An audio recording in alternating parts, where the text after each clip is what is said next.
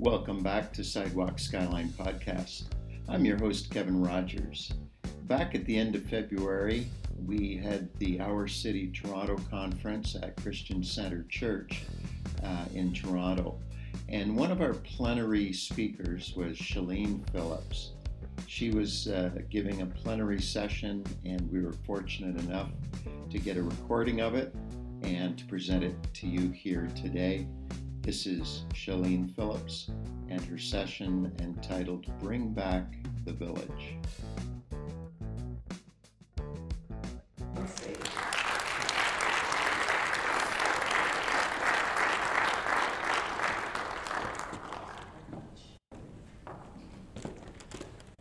Good morning, everyone. Uh, truthfully, I'm really from a, a, Pentecostal background, so praise the Lord, everybody. Yeah. All right. I do give uh, thanks, firstly, to the Lord for the opportunity that I have to, to be here. Uh, there are so many people who went to bed last night and did not have the opportunity of seeing the sunrise today. There are many things that we tend to take for granted and unfortunately, a very simple yet extremely uh, important thing as, as waking up is among those things. And so that is the first thing, thank you, that I want to give God thanks for this morning. I thank Him for you. It is wonderful to be in the presence of my brothers and sisters. And even if you do not know Christ, you are still my brother and my sister in Christ. Amen? Amen. Thank you for inviting me to be here to speak with you uh, briefly uh, during this um, very important time that we are going through the celebration of many different things, but also focusing on the various issues that we are having. I will admit that in preparing for this event, I had a lot of struggles because a lot of different things kept on popping up. Uh, particularly, there are two youths, uh, two of them who are friends of my son, one of them particularly close to him, who unfortunately took their lives in the last three weeks. So it has, and the two children do not know each other, so these are two totally separate events. They're from two different worlds. Uh, both of them very beautiful boys. They're brilliant, they're polite, everything that a parent could ever want in a child. And so it has left us with a lot of confusion, a lot of questions. Why?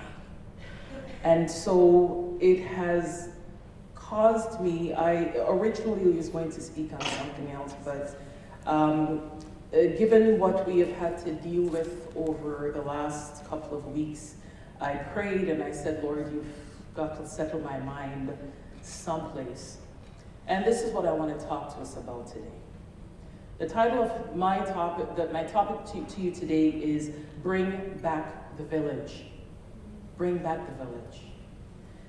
There is a lie that has been and continues to be propagated, especially in Western society, a lie that has been seeping through the foundation of true family values, the wall of morality, the frame of ethics, the roof of strong relationships, and the gates of our communities. This lie has been actively changing the landscape and the outlook of the future for this generation and generations to come. While we seek to level the playing fields in the economy, in the workplace, education, healthcare, and not to mention the justice system, this lie presents itself as truth. The digital age in which we live gives it an advantage because it is easier to spread it in more places and with, well, less effort. This lie has people, both old and young, placing their priorities in all the wrong places. And to the extent that we are taking for granted some of the liberties that our foreparents fought for us to have. In a sense, we are reversing some of the freedoms we were born into by subscribing to this lie. The main objective of this lie is to place us back into some sort of captivity. See, when we think of captivity, sometimes we think of physical captivity, but one of the worst types of captivity is that which takes place in your mind. In our minds, that is where we want. This lie wants to hold us captive. It wants to hold us captive in the judicial systems. It wants to make us slaves to trends and culture. So you're not thinking for yourself, you're just doing what everybody else is doing.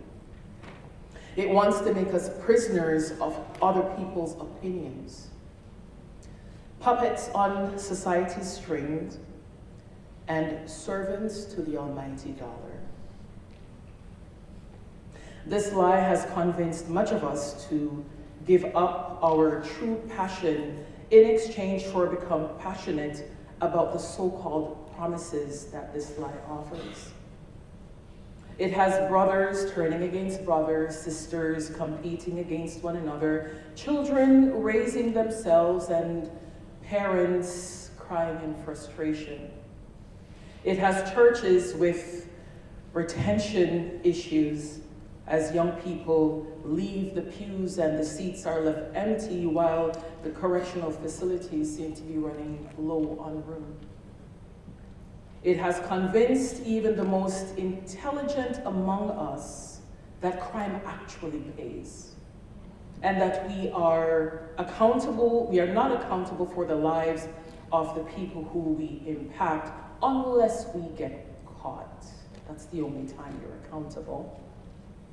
Suicide, especially among our youth, has heightened, and the dropout rates for secondary school has increased and continues to increase. A very alarming statistic that I looked into concerning suicide rates is that it has doubled in the last two years. That is dreadful. It makes you wonder what is happening. This lie has more of our young women increasing their online ratings by decreasing their self value and becoming too blind to make the distinction that they're not the same. It has persuaded many of our young men that denouncing formal education is a step in the right direction and that stepping back to reflect on their decisions is two steps backwards. So act first, maybe think about it later. This lie has undermined the value of stewardship and it mocks the message of morality. It promotes selfishness and ego, competition and strife, division and disloyalty, pride and arrogance, infamy and dishonor, cowardice and spinelessness, idolatry, and blasphemy. The creation account tells us that we were made in the image and the likeness of Almighty God. And this lie tries to persuade us that this means that we are many gods. That's what it means to be made in the likeness. That is what this lie is propagating. And what is the danger in that, you ask? Well, to put it simply and to put it briefly, God is not accountable to anyone for anything that he does.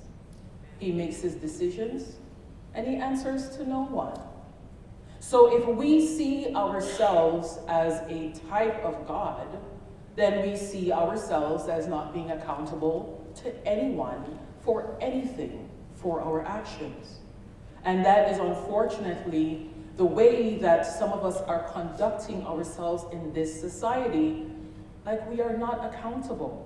I am free to do whatever I want to do. It's all about me. And we think about our own happiness, but not that it comes at the expense of someone else's.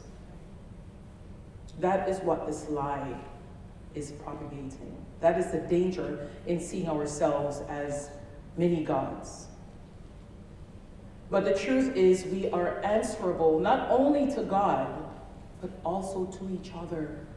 There is something called accountability, and it is everywhere. You're accountable in the home to your spouses, your children are accountable to you, you are accountable to them. In the workplace, you are accountable to your supervisor if you are the supervisor. You are still accountable to those who you are supervising. So, accountability is not something that we can eradicate and still function properly. This lie, while it tells us that we're not answerable to anybody, because we're made in the likeness and image of God, also encourages us to move towards selfishness. And the common theme in today's society, the common trend is do you. Do what makes you happy, whatever you feel like doing. But the truth is that to be made in the likeness of God simply means that we are structured like Him in the sense that He is Father, Son, Holy Spirit. We are body, soul, and spirit. In addition, He endowed us with some of the powers He has. The Word of God tells us that in the beginning, God said, Let there be, and there was.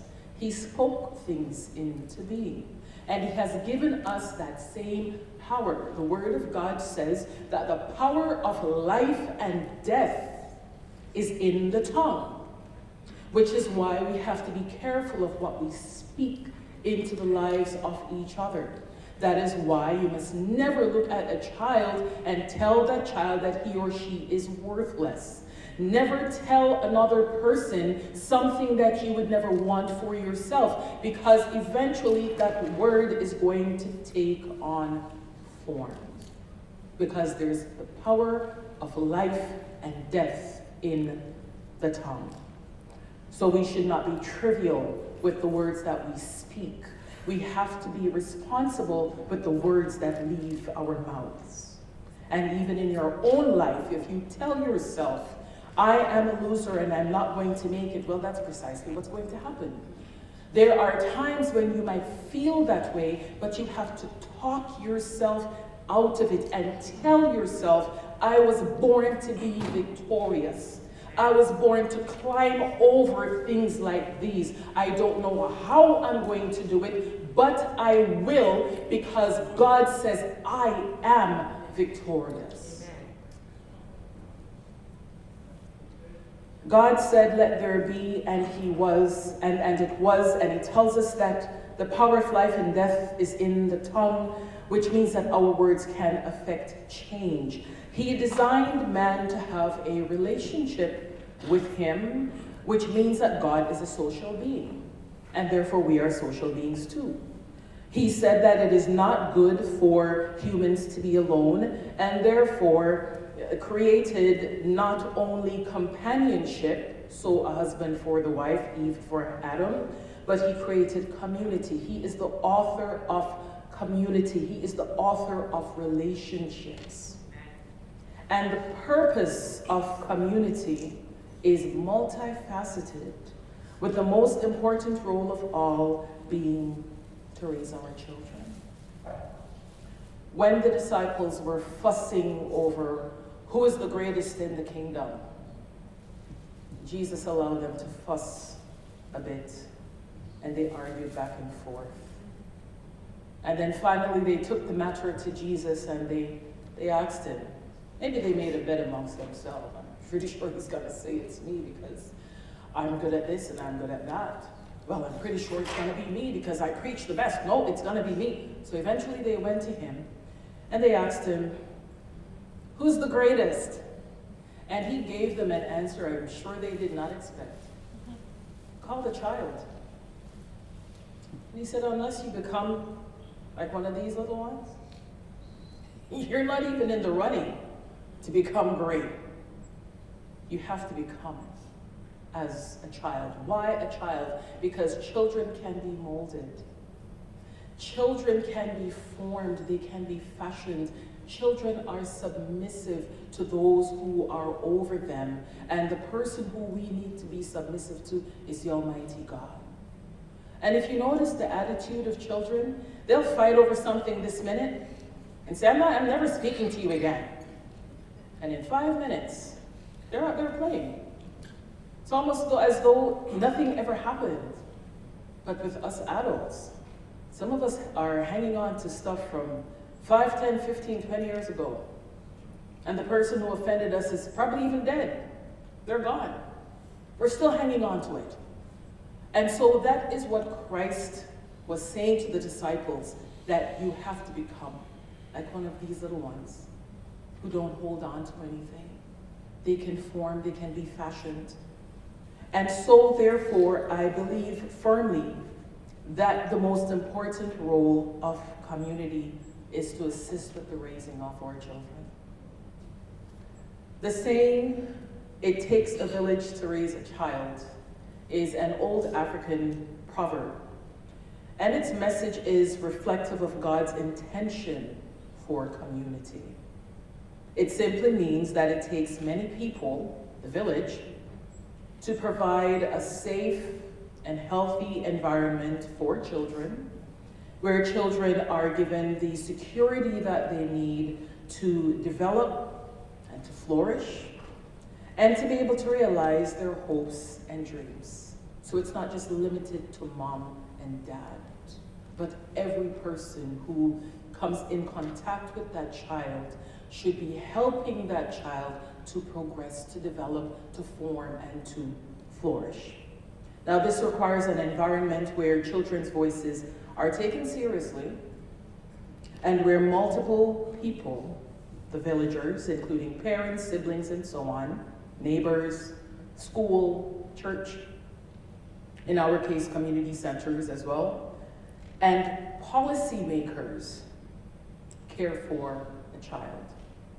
All these villagers may provide direct care to the children and or support the parents who are looking after their children. Now, when I think of Toronto, I ask myself if this is what I see. And if so, how much of that do I see? And sadly, it is very disengaged. There are many issues that we have in being that village, and this is where the lie comes in. Because of the lie, the village in this country and many others, I'm sure, is dissipated and fragmented, and individuals are increasingly becoming more isolated, keeping to themselves, not eager to ask for help or to even provide help to others. This lie has contributed strongly to family breakdown, economic pressures, and families feeling less connected to extended family members and others around them. The truth is that even though parents may be a child's primary caregiver, a family does not exist in a vacuum. Social connectedness is a part of our divine design and has been defined as those subjective psychological bonds that people experience in relation to others, in, others including, excuse me, friends. For example, a sense of belonging and a sense of feeling cared for. That is social connectedness. We often recite it as a slogan God is love. And indeed, He is. So to be made in the image of God, Imago Dei, means that at the very core of our being and at the very center of our existence is the need to love and be loved. I don't care how cranky you are when you get up in the mornings. I don't care how miserably you behave throughout the daytime, telling people to leave you alone. At the very heart of who you are is the desire to be loved. Social connectedness also includes objective measures such as the frequency of social participation, so getting together for church or even just for other social activities, and also marital status. And there is evidence that strong and positive social connections are linked to positive mental health and well being. Surprise. And especially in times of stress or trauma, we particularly need each other. Social connectedness is one way of describing the members of the village and the need for families to have multiple supports. And this is because overcoming adversity occurs in a social context that extends beyond individual and family levels. The village concept implies a need to identify and remedy exclusion. Who is being left out? And why are they being left out? How can we pull them in? And so, on that basis, it seeks to promote access to essential services for individuals and their families and challenges these societal attitudes and media represent, misrepresentations. The lie denies that families need different forms of connections, formal and informal, from the individual level to the policy and government level. And this is so that it will address the upstream causes of exclusion and disadvantage, including adverse childhood experiences and poverty. In previous years, as the lies spread, its message was simply that the church is not part of that village. We don't need the church to be a part of that village. And therefore, it has no relevance. And some of us bought into that lie and we watched as churches were removed from neighborhoods, as they took God out of the school and locked him out of public affairs. In its onslaught on the village, the lie proposed that Family dynamics were not a crucial part of our children's development, and more children have been left without fathers, or there are more mothers struggling to make ends meet, notwithstanding the single fathers who are also experiencing the same. Some of us bought into the idea that school is sufficient, but the lie also infiltrated the school system, using the school as a place to foster bullying discrimination, identity crisis, and a war zone for our children. Your child goes to school and is shot by someone in a school.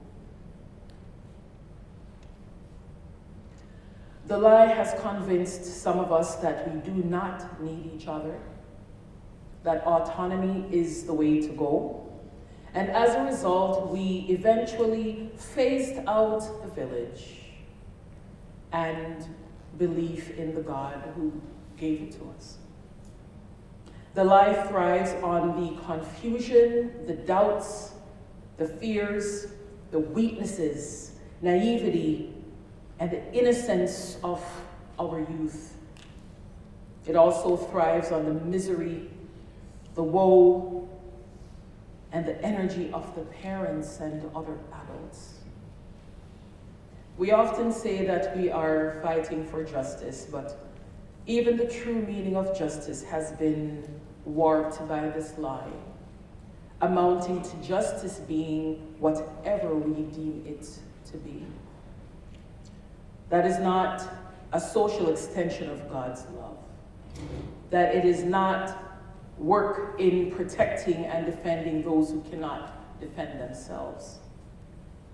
That the weak, fatherless, afflicted, and destitute are not the people God's justice requires us to look out for or to defend, but those who are from within our social circles, those who agree with our perspectives, that those who do not support our views are hateful, even stupid that those who do not agree with our opinions count for nothing, and they are not to be defended no matter what their issue is. It suggests that justice is only for those who we feel are deserving, while having us ignore God's undeserved mercy that is renewed to us daily. So, who are we to say what one person deserves or not?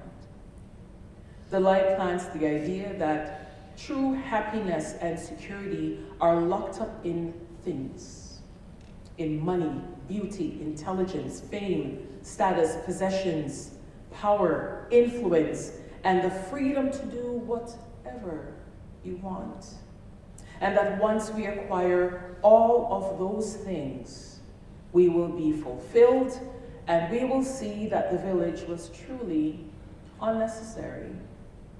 That this God of whom we speak is not real and we don't need the help of some mythical being. And that there is no unseen adversary, that the true enemies that we have are indeed each other. But the Word of God tells us that we do not wrestle against flesh and blood, but we wrestle against principalities. We wrestle against powers, against rulers of darkness, spiritual wickedness in high places. It tells us that even if this God does exist, well, he doesn't care. And he's punitive. He's just waiting for you to screw up so he can punish you. This lie has persuaded many in this generation to verbally assert that we do not care what anyone thinks about us, while in reality, our actions, the language we use, the clothes we wear, the choices we make, seek the approval of others that we must strive to please ourselves and each other, and in doing so, we must legitimize deviant behavior and call it political correctness. The lie advocates the theory of tolerance. Now, you might disagree with me on this, and that's perfectly all right if you disagree. I understand. But I have an issue with the theory of tolerance. Because to me, again to me. Tolerance is just a way of saying, I can't stand what makes you you. But since I can't do anything about it and still remain an upstanding citizen, I'm going to put up with you anyways. The deception of tolerance is that it is telling us we no longer need to make effort to truly love and accept each other with our differences. Why try to love when you can simply tolerate? It's like a cheap ad from the 70s. Why try to live together in actual peace and harmony when we can just pretend? Pretense is, is good enough. If it means that there's no conflict, if it means that no feelings are hurt, then that's good enough. As a result of this lie, we treat tolerance as though it's an alternative to those things. But nothing can ever be an alternative to love. Love is what it is, and nothing can take the place of it. We need to understand that while love is tolerant, tolerance is not love.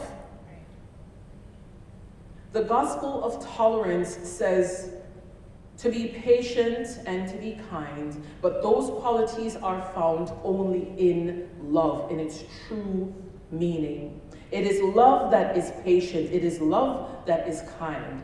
And so, in the absence of love, what appears to be peace, patience, and kindness are just pretenses. Because underneath it all, you know you can't stand me. But if you just smile enough and convince me that that's not the case, then that's enough. But what we need to remember is that there's a God who sees inside our heart. He knows the hidden things. And the Word of God tells us that the hidden things, the things that are in the dark, will be brought to light. So you can fool some of the people some of the time, and maybe even all of the time, but we can fool God none of the time. The lie says that those things come from within us. But love, peace, patience, kindness, gentleness, joy, self control, and perseverance, what are those? I, I, I, just heard somebody whispered, What are those things? Shout it out. Go ahead and shout it. Thank you. They are fruits of the Spirit. Which Spirit? God's Spirit. So then, if we are not connected to God, where should the fruits come from?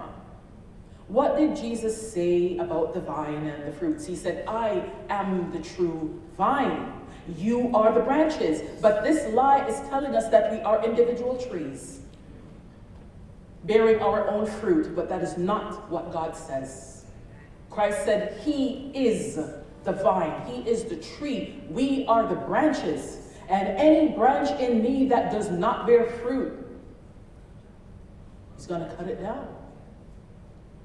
So we need to start bearing those fruits before the gardener comes around and starts doing some pruning. I don't know about you, but I don't want to be disconnected. I don't want to be cut off. Knowing this, the deception has extended to the redefinition of love. That love can be whatever we want it to be, but love redefined is love removed. It's not love anymore, it's something else, but it's not love. On the surface, tolerance may seem like a good thing with merited social benefits because it moves us to acknowledge that we have biases. But the changes it promotes are superficial. It does not and cannot impact inward change because only one thing can do that. It's a conversation with God. Instead, it is limited to outward behavior, what we say and what we do when other people are watching. Because when nobody's watching, those biases do come out. Because there's nobody to account, give an account to, so we think. We have to make sure, according to tolerance, that our sentences are properly phrased we use the right terminologies, and that everything is politically correct. But love, in its purest and truest form, does not have us stop, think, formulate, and filter. Now think of it like water. If the water is from a polluted source, you have to test, treat, and filter before you consume. But if water is from a pure source, you simply pour and drink. There's nothing to test, there's nothing to filter, there's nothing to remove because it's coming from a pure source. And that is what true love is. Let's go back to Imago Dei, image of God. If we do not believe in God, which is what this lie is suggesting that we do, stop believing in God, then we either see ourselves as our own gods, being independent of a creator, or beings without a maker who are simply existing. The lack of belief not only means that we forfeit, by virtue of our rejection of Him, the powers and qualities that He has bestowed upon us, but also our purpose. And if we do not see our purpose as He has designed it, then we will see no purpose for ourselves or for the village.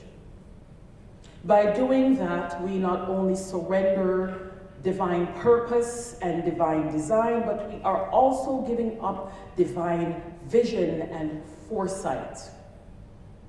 With those places being vacated, the lie will fill those voids with social media, societal trends, and Hollywood. Consequently, celebrities and attention seekers become the role models, and the screen becomes the playground for our children as we seek after the things that the lie has convinced us we need. That's fine, go work for the money. I'll have the computer keep the child company. Go ahead, you work those three jobs. You need to get those six figures in that's fine. I could just have these kids on TikTok all day. They'll just be so tuned in. They're not going to go outside and get any trouble. And so we have screens We have digital platforms becoming babysitters. When I consider the social issues that we are plagued with today, as we have been for such a long time racism, injustice, inequality, violence, discrimination, dysfunctional families, the breakdown of the family unit. We tend to blame the system, and I do blame the system, but only to some extent. We need to understand why systems fail us and acknowledge it. There are conversations about how to possibly change those systems in order to affect change, but in all our planning and maneuvering, the truth is that we need to return to the basics. There isn't anything that we can invent that is greater than the one who invented us. There's nothing that we can create that can be more effective than the one who created us. Change lies in our connection to the only source of life. And if we remain disconnected from Him and from each other, please tell me how on earth we can expect energy, power, or light to flow into the dark places of our society.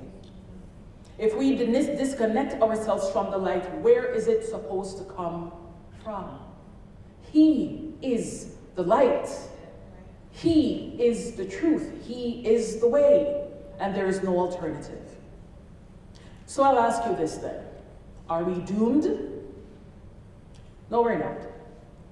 The reason that there are still wonderful things taking place amid the strife and the turmoil is because there are many of us who are still connected to Him, who still believe in Him, who have not placated this lie or welcomed it into our homes.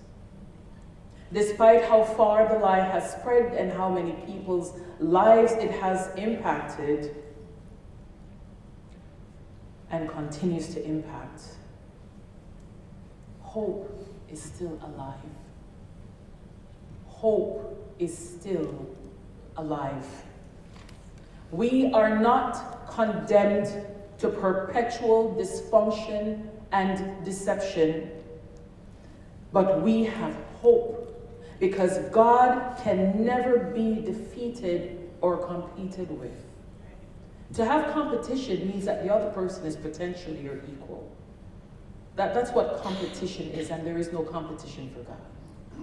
There is no competition for Him. He says, I am God and God alone, and beside me there is no other. We're talking about a God who will order a demon to go and do something, and that demon has to go do it. Because everything answers to Him everything is subject to him. So while it may seem as though this city is going to naught and it is just going to get worse and get worse, I want to tell us today that there is still hope.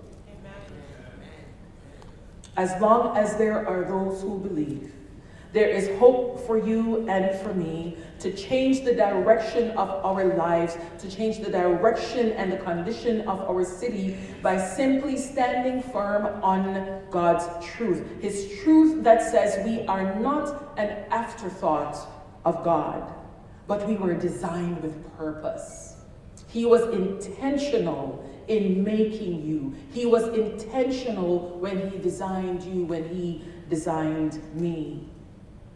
We need to stand on the truth that of ourselves we are limited, but I can do all things through Christ who strengthens me.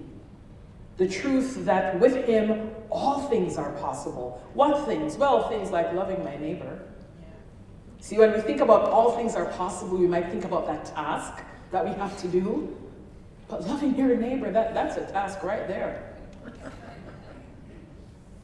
And all of those things are possible. Loving yourself is possible through Christ. There are so many of us who are struggling to love ourselves because of a decision that we made or an experience that we had, and we have not forgiven ourselves. And there's a lie telling you you're not lovable. And the only reason those people love you is because they don't know what you did. But you know what you did, so you cannot love yourself. But that is a lie. Because the one who does see and know everything, despite all he knows, still loves you. So if God loves you, who are you to condemn yourself? With Him, all things are possible. Letting go of past mistakes and overcoming personal failures, becoming a light to others, being content in whatever state you are in, discovering true happiness and fulfillment in the simplest things in life. It is possible to bounce back from your lowest point and rise up to crush the lies that told you that you were nothing, that you are not worth saving, and that Christ died for everybody else except you. It is possible to rise above that. The truth still prevails, and its message to us today is that the village is absolutely necessary, and without it, more youths will struggle and will be led away by the lie. The truth still speaks, and it shows that God has people everywhere. And it shows that we will acquire everything that God says we should acquire, and we don't have to chase it down. Seek ye first the kingdom. Seek God first. Seek Him first. And He said, all, all of these things, the things that people are running down, how many people do you know who have acquired all of it? the fame, the money, the, the, the, the wealth, the riches, everything, the intelligence, but they still took their lives. What does that tell us? The things that we are chasing, people who have it are not satisfied. So, what does that tell us? We need to chase after God. In closing, the truth is that we have a choice. We can continue to follow the masses that subscribe to and are loyal to the lie, watching the suicide and crime rates climb. Or we can lay hold of the truth and reject the lie by daring to step out into uncharted, unforbidden waters. Joshua told the Israelites because they were being double minded. They kept on going back and forth. He said, Choose ye this day whom you will serve. Not asking you to do this tomorrow. But he said, Today, make a decision who you are going to serve. And so I challenge every single one of you today with the same. I challenge every single one of us to disturb the current course of things to develop the courage to look at some of these things square in the eye and say, I will not bow. Even if they threaten to throw you into a fiery furnace like the three Hebrew boys, I will not bow. I will not concede. I am not going to follow this thing because there is a God who is greater than you and greater than me. I challenge you to start with yourself and with your family start shaking things up. If we want to see fewer of our young people in the justice system or on the street, if we want to see less of our women disposing of their dignity, if we want to see fewer single parent families with stressed out parents, if we, if we want to see a decline in the high school dropout rates and a reduction in gang and gun violence, if we want to see improvement in employment equity decrease in pol- police and gender based violence, I dare you to challenge the current trends and societal climate. I dare you to question today's norms. I dare you and I challenge you to look deeper into what makes our systems what they are. I challenge you to change, to let change begin with you. As a community, I challenge us to reconnect to the source of truth and power, to bring back fathers into the homes, to make self respect and ambition the main things to be desired by our young people again, to walk away from nonsense when we see it for what it is, to give up the idolatrous nature of pop culture, to invest time in our youth. I challenge us to dispel the lies of modern society and to bring back the village. God bless you.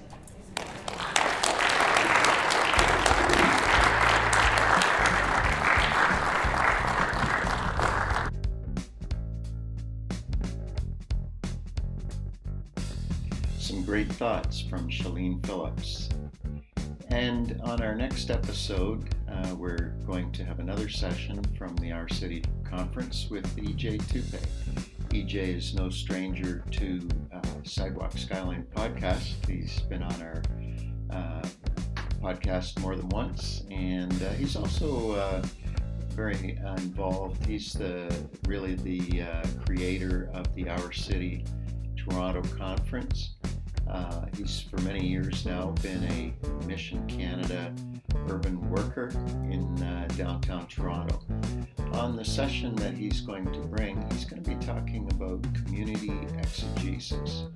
The word exegesis is a word we use in theology uh, that would um, be defined as the critical explanation or the analysis of a text, and it has everything to do with uh, how we interpret the Bible. The question uh, for Christ followers living in a city is how do we interpret the community, uh, the meaning of the community that we live in? So uh, please, uh, if you haven't subscribed to the podcast, you can go to uh, any of the uh, podcast platforms and subscribe to Sidewalk Skyline Podcast. And uh, we always release an episode on the 1st and the 15th of the month. So do come back.